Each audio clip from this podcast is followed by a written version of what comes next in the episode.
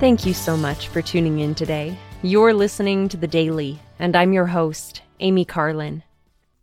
As I studied in the Doctrine and Covenants this week, I was reminded of something that Elder David A. Bednar has taught. He said, Perhaps one of the lessons the Savior is teaching us in this revelation is that an assignment to labor in a specific place is essential and important, but secondary to a call to the work. In Doctrine and Covenants 80, the Lord called Stephen Burnett to serve a mission. He said, Wherefore, go ye and preach my gospel, whether to the north or to the south to the east or to the west, it mattereth not, for ye cannot go amiss. This made me consider how sometimes we get hung up on our assignments. This doesn't just apply to work in the mission field either, it also applies to callings in our congregations. Recently, I was released from one calling that I love choir director, and given a new calling. Serving as choir director was time consuming and challenging, but it was also very rewarding. I didn't serve very long due to the pandemic postponing singing, and I was devastated to be released. I confess that my pride was also hurt. I worried that maybe I hadn't done a good enough job or that my priorities hadn't aligned with those of my leaders.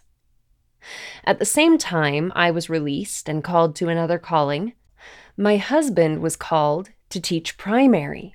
He is an incredible teacher, and he loves teaching once he's gotten to know his class.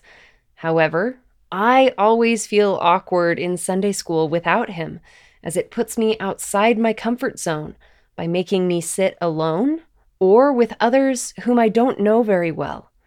As I have adjusted mentally to our callings over the past few weeks, I have been trying to remember that I am serving in the Lord's kingdom, and it's not about me, my personal satisfaction, or my personal comfort. Because of this, I was grateful for the reminder in the Doctrine and Covenants that we are given power when we are ordained or set apart to do the Lord's work.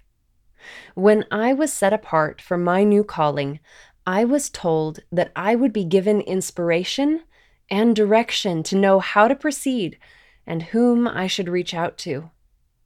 I hope that as I work at this calling, I will remember to turn to the Lord to receive His promised blessings of guidance and power.